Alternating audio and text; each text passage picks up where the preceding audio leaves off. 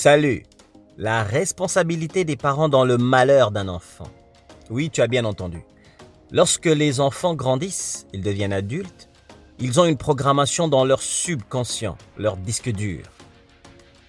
La programmation qu'ils ont reçue est une programmation qui vient de la maison, qui vient de l'entourage de la famille, qui vient du cercle familial, du cercle le plus proche. Les tuteurs, les tutrices, les parents, cousins, cousines, ainsi de suite. L'enfant grandit avec des croyances dont l'environnement lui a impacté, lui a imposé, lui ont enseigné. Parce que je rappelle, entre parenthèses, lorsqu'un enfant naît, il vient avec toute sa grandeur, toute sa spiritualité pure. Mais l'enfant commence à oublier sa spiritualité, se déconnecte de sa spiritualité pour apprendre à vivre dans le monde physique, dans ce corps physique que l'enfant est né avec. Pendant qu'il grandit, on lui injecte, on lui inculque, on l'endoctrine par des connaissances, des principes. Ce sont des principes avec lesquels l'enfant va grandir avec. Et ces principes, peut-être que plus tard l'enfant, s'il est conscient, une fois adulte, une fois qu'il aura la raison et qu'il pourra peser le pour et le contre, le rôle de la négativité et de la positivité dans la vie, l'enfant pourra prendre une décision juste, avec intelligence, pour décider si les informations qu'il a reçues quand il était enfant, qui sont des informations qui viennent de l'entourage, de la famille, des gens qui l'ont accueilli pendant que lui était bébé, qui lui ont inculqué, endoctriné, imposé leurs limites, leur foi, leurs croyances. L'enfant se posera ensuite la question, est-ce que tout ce que je sais est la réalité? Est-ce que tout ce que je sais a une influence sur ma vie ou pas? Est-ce que tout ce que je sais est universel ou simplement est une part de réalité de l'endroit où je viens, des personnes qui m'ont bercé, qui m'ont fait grandir, qui m'ont donné leurs croyances, qui ont projeté même en moi leur faiblesse de foi, qui ont projeté leur peur, qui ont projeté leur peu de foi, leur limitation, leur manque d'estime de soi? Il est possible que mon subconscient berce le réservoir de bêtises inculquées à travers des années, qui vient de la famille, qui vient des amis, qui vient de l'entourage et même du corps scolaire, du corps académique. C'est à ce moment-là que l'enfant devient conscient, une fois adulte. Quel est le rôle des parents dans le malheur de l'enfant? Mon prélude. Une fois qu'un enfant fait une gaffe, une erreur, lorsqu'on grandit, on est adolescent, on se cherche. Avant d'atteindre l'âge de la maturité, on se cherche. On cherche quel type de modèle on veut être. On veut trouver chaussure à son pied. On veut trouver la robe qui nous convient. On veut trouver le modèle qui nous convient. On fait des petits mélanges. On prend un peu de caractéristiques d'une vedette. On prend un peu de caractéristiques d'un homme dans la famille, d'une femme dans la famille, d'un homme connu, d'une femme connue. Le but ici, c'est de tenter de se créer. Parce que dans l'âge adolescent, on est dans un tunnel sombre. Rien n'est clair, tout est gris. La couleur grise, c'est la couleur de l'adolescence. Radio Kimoto Success. Oui, tu as bien entendu.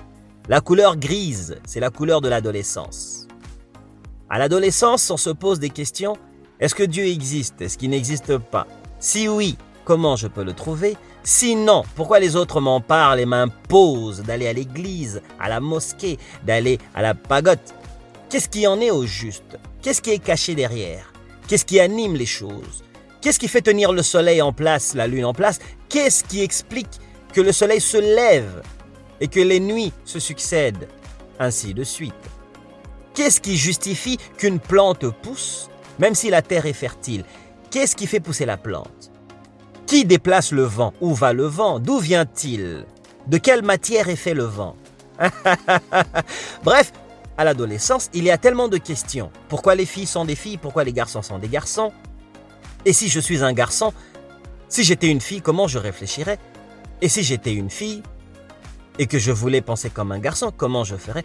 Bref, l'adolescence est un moment où c'est un mélange de questionnements qui se passe dans l'esprit du jeune adolescent et de la jeune adolescente.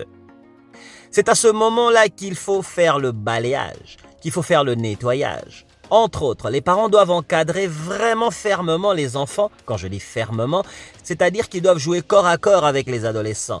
C'est la période où un enfant perd l'intérêt à la vie facilement ou gagne de l'intérêt à la vie. Et c'est la même période où les parents perdent aussi patience envers les enfants. ouais, j'ai été adolescent, je sais de quoi je parle. Lorsqu'un enfant fait une gaffe, parce qu'il est en train d'apprendre. Il essaye de comprendre les principes des interdictions qu'on lui a imposées à la maison. Pourquoi on m'interdit de sortir jusqu'à 20h Pourquoi est-ce qu'on me dit qu'à 20h, 21h, je dois déjà être à la maison? Qu'est-ce qui se cache dans la nuit? Pourquoi ne faut-il pas traîner dehors, dans la rue, devant la porte, devant le portail. Pourquoi je ne dois pas être avec des mauvais amis? Qu'est-ce que les mauvais amis ont que je ne peux pas aller chercher, que je ne dois pas avoir? De quoi les parents ont peur? Et pourquoi est-ce que les parents ont peur? Est-ce qu'ils ont peur de mes amis, qui sont des mauvais amis? Est-ce que les parents ne sont pas si compétents pour que je sois ami avec mes meilleurs amis, qui sont en fait des mauvais amis? Est-ce que les parents ont des doutes sur la qualité de l'instruction que je reçois à la maison, au point d'avoir peur de mes mauvais amis L'intelligence voilà la question. Mais cette question n'est pas finie car c'est une question à trois points d'exclamation. etc. etc. Le parent qui voit son enfant gaffé adolescent. Certains dérapent jusqu'à aller dans la colère, insultent l'enfant, profèrent des paroles de malédiction à l'enfant qui ne réussira jamais, que c'est un distrait éternel, que c'est une fille distraite, qui ne trouvera pas de femme, qu'elle ne trouvera pas d'homme, qu'il ne réussira jamais, qu'elle ne réussira pas, qu'il n'est pas joli, qu'il n'est pas mignon, qu'il n'est pas beau et qu'elle est moche, qu'elle est ceci, qu'elle pue, que c'est une sale fille, que c'est une fille toujours dans la lune. Les paroles du parent portent le pouvoir du verbe. Nous savons tous que lorsque l'homme approche la femme, l'homme a la parole vers la femme, l'homme sème la parole. Ce n'est pas l'homme qui apporte l'amour, c'est la femme qui fait naître les paroles de l'homme dans son oreille et sa terre sa terre qui est son cœur, qui fait naître de l'amour. Je répète, l'homme apporte des bons lyrics, des bonnes paroles, des actions, et la femme fait naître de ses actions et de ses paroles venant de l'homme, elle fait naître de l'amour en elle. L'homme n'apporte pas l'amour, c'est la femme qui fait naître l'amour en elle. Un clin d'œil, voilà pourquoi c'est très important dans la sagesse africaine. On dit que la femme doit aimer l'homme dans le couple plus que l'homme. Parce que celui-ci a tendance à être désobéissant ou à déraper. Et sa femme ou sa conjointe ayant en elle la capacité maternelle, elle peut cadrer son homme et comprendre facilement les dérapages de l'homme. Et donc le pardonner. Voilà pourquoi la femme recherche une figure autoritaire paternelle, l'homme recherche une figure maternelle au niveau de la femme, c'est-à-dire celle qui va pardonner, celle qui va l'aider, celle qui va le faire raisonner, ou l'aider, le rappeler ses devoirs et sa posture. Ça, c'était un clin d'œil. Je reviens au pouvoir du verbe qui sort de la bouche du parent. De la même manière, on séduit une femme par la parole, comme je l'ai dit tout à l'heure, et elle fait naître de l'amour grâce aux paroles venant de l'homme et les actions. De la même manière, les paroles d'un parent portent un poids super lourd, super turbo-chargé de pouvoir pour influencer la vie de l'enfant, car, je te rappelle, que tu n'es pas venu au monde seul. Le premier Dieu sur terre suprême, c'est ton père et ta mère. Que tu les aies connus ou pas, ce sont eux qui ont la suprématie sur toi, spirituellement parlant. Car, grâce à leur mélange sanguin, qu'ils ont attiré ton âme qui est venue des étoiles et tombé dans le ventre de ta mère et tu es venu au monde. Donc ta mère a le pouvoir sur toi. Lorsqu'elle profère des paroles méchantes, de malédiction, à cause d'une colère simplement parce que tu es adolescent, adolescente, et que tu as débordé, ou tu es adulte et tu as manqué de respect à ton papa ou à ta maman, et que ton parent veut te recadrer, mais tellement la colère l'a envahi que le parent dérape en allant insulter l'enfant et proférer des paroles de blocage, le résultat sera le même que dans le cœur d'une femme qui se fait dire des belles paroles par un homme.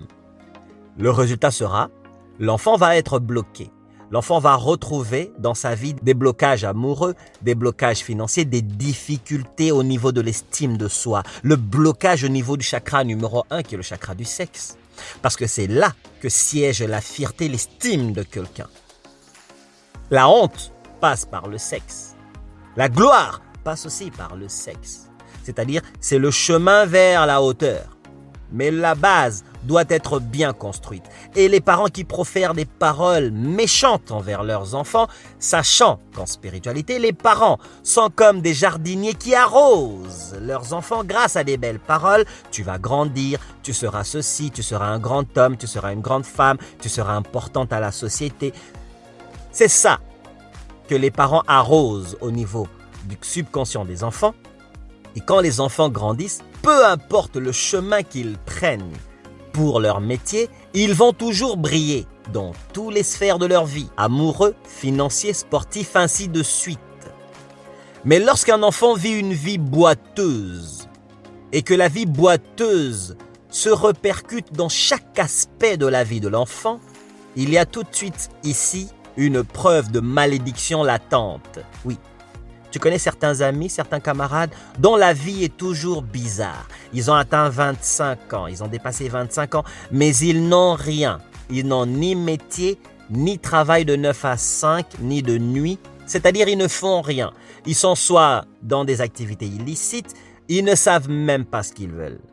Ils vont en rond, tournent en rond, ils entrent, sortent de chez eux, mais leur vie passe devant eux parce qu'ils ne savent pas quoi faire. Ils n'ont pas choisi. Ils ne savent pas quoi faire exactement de leur vie, où mettre la tête, dans quoi participer. Et c'est le même cas pour les filles qui tournent en rond et qui vont chercher un semblant d'identité d'appartenance dans des groupes très peu recommandables, d'ailleurs qui sont nuisibles et très nocifs pour leur santé spirituelle, physique et financière. Tu vois, à ce moment-là, tu peux te dire, j'ai l'impression que mon camarade vit avec une malédiction latente. Il y a une malédiction qui le suit ou qui la suit, mais qu'elle n'est pas au courant et qu'il n'est pas au courant. Voilà lorsque je reviens dans le prélude, la peur des parents qui ne veulent pas que nous soyons avec des mauvais amis. Les mauvais amis ne sont pas les amis qui font des mauvaises actions. Non. Pas seulement ça, ça c'est la couverture, ça c'est la pelure de la banane. Christian t'emmène dans le squelette de la connaissance. Les mauvais amis sont les amis qui portent la marque de la malédiction en eux mais qui ne le savent pas, ils tournent en rond et que cette marque de malédiction va contaminer les amis qui ne portent pas en eux des actions négatives, qui ne portent pas en eux une malédiction, car leurs parents leur profèrent des paroles de joie, de bonté, même quand les parents sont fâchés à cause d'un comportement de dérapage à l'adolescence. Le parent est responsable de ses paroles et surtout des verbes qu'il profère à l'enfant, car lorsque tu insultes ton enfant, cher parent, tu t'insultes toi-même. eh ben oui, c'est toi, c'est ta progéniture, c'est le sang de ton sang, c'est ta semence. C'est toi qui l'as porté dans le ventre neuf mois, n'est-ce pas, madame? N'est-ce pas, monsieur, que ça vient de ton dos, cette semence que tu as générée? N'est-ce pas, monsieur, que cet enfant porte ton ADN voilà pourquoi nous devons faire très attention au pouvoir du verbe que porte la parole, car la parole a une lourde charge positive ou négative, dépendamment de l'intention avec laquelle on pousse la parole à l'extérieur de notre bouche lorsqu'elle franchit les lèvres pour éclater les neurones ainsi que les atomes de l'air. Radio Kimoto Success partage. Le pouvoir des parents, ce n'est pas simplement d'éduquer les enfants, de les encadrer, mais c'est surtout de les protéger grâce et contre eux-mêmes les parents. Car un parent doit protéger ses enfants contre lui-même. Au cas où il viendrait à déborder parce qu'il est très en colère, il peut saisir sa colère et simplement punir l'enfant dans les cadres limitatifs de la punition, c'est-à-dire une gaffe équivaut à la punition qui équivaut à la gaffe. Il ne faut pas déborder. Une gaffe équivaut à la punition qui équivaut à la gaffe. Et non pas aux paroles qui vont blesser l'enfant et le bloquer son premier chakra, son estime de soi, sa fierté toute sa vie. Et l'enfant va vivre avec un manque d'amour profond dans son moi intérieur sa spiritualité en sera secouée. Et si ce parent n'est plus, l'enfant va vivre.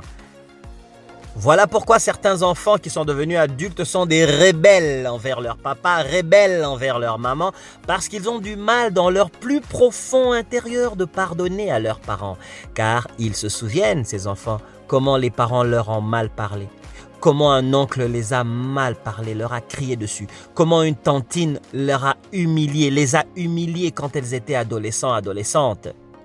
L'enfant se souvient de ça et tellement l'enfant grandit avec son squelette, la douleur inculquée par les paroles d'un adulte quand l'enfant était adolescent, la douleur grandit aussi avec les âges. ah oui, plus l'enfant grandit, plus la douleur grandit.